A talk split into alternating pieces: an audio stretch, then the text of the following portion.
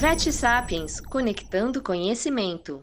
Um oferecimento da Hill's Pet Nutrition, marca de alimentos super premium que promove diferenças que você pode ver, sentir e confiar.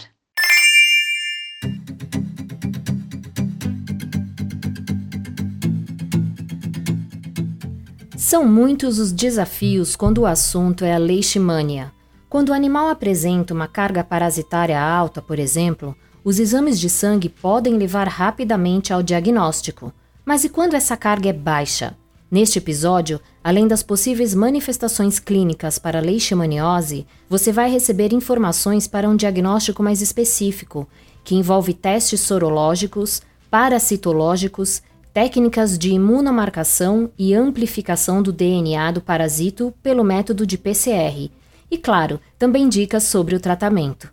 As informações são do colaborador do Vet Sapiens, doutor Márcio Moreira, médico veterinário de São Paulo, responsável técnico pelo Centro de Diagnóstico e Banco de Sangue, Sanimvet.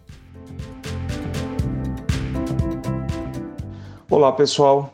A leishmaniose ela é uma enfermidade infecciosa, não contagiosa, transmitida por protozoários do gênero Leishmania.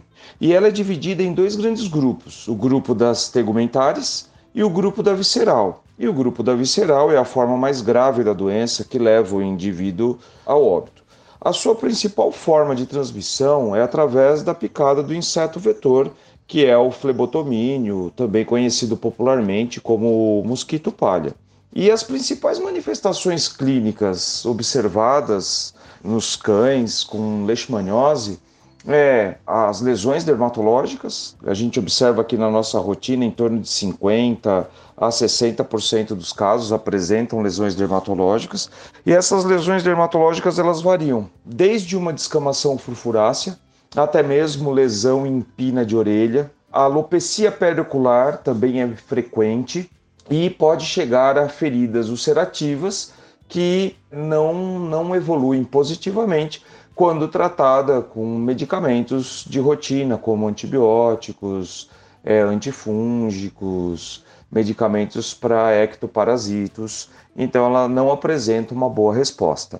Além disso, a gente tem o quê? O aumento dos linfonodos, a linfadenomegalia, que geralmente é generalizada.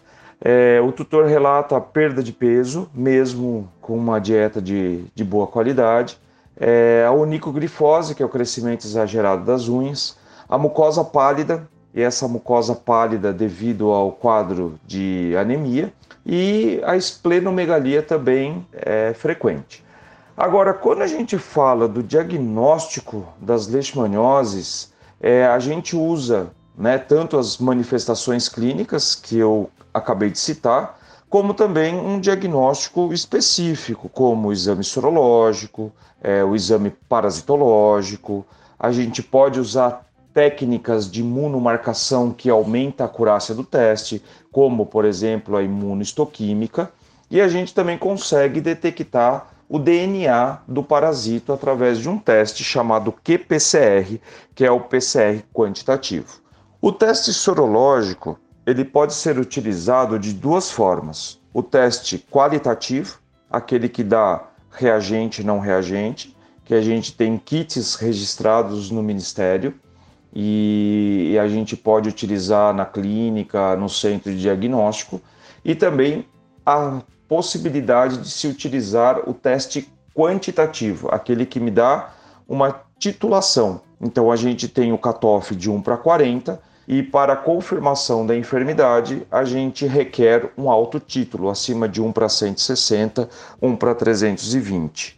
O parasitológico ele é considerado o teste ouro para o diagnóstico. Então quando eu encontro o parasito, eu não tenho dúvida que realmente eu tenho a enfermidade. E isso eu posso fazer através da citologia de linfonodo, citologia de medula óssea, a citologia de baço, a citologia de lesões cutâneas. Então a gente faz a escarificação e cora essa lâmina e observa o parasito. Uma vez encontrando o parasito, eu não tenho dúvida do diagnóstico.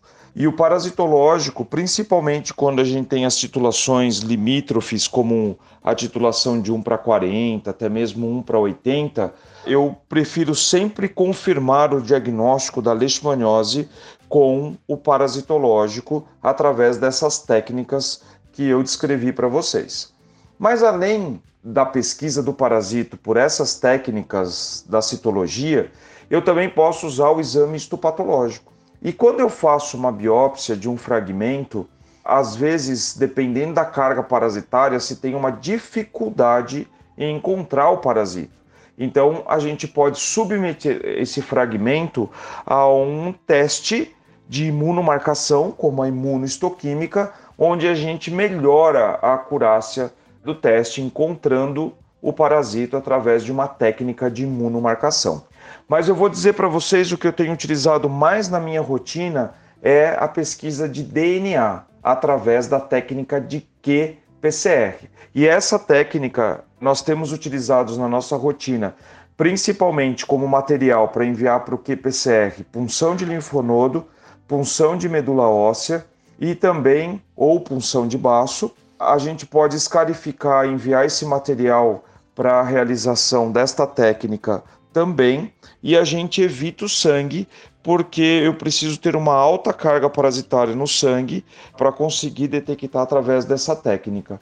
E a leishmania, né, ela raramente faz essa parasitemia, dependendo da carga parasitária do indivíduo. Então, se ele tem uma alta carga parasitária, é mais fácil de você encontrar no sangue, mas se você tem uma média ou uma baixa carga parasitária, é mais difícil de se encontrar no sangue o parasito. Para a instituição do tratamento da, da leishmaniose, a gente realiza um estadiamento. Esse estadiamento ele é baseado principalmente nas manifestações clínicas, avaliação renal, titulação sorológica, ou a presença do parasito, e a gente vai classificar de estágio de um a cinco mediante a associação desses parâmetros.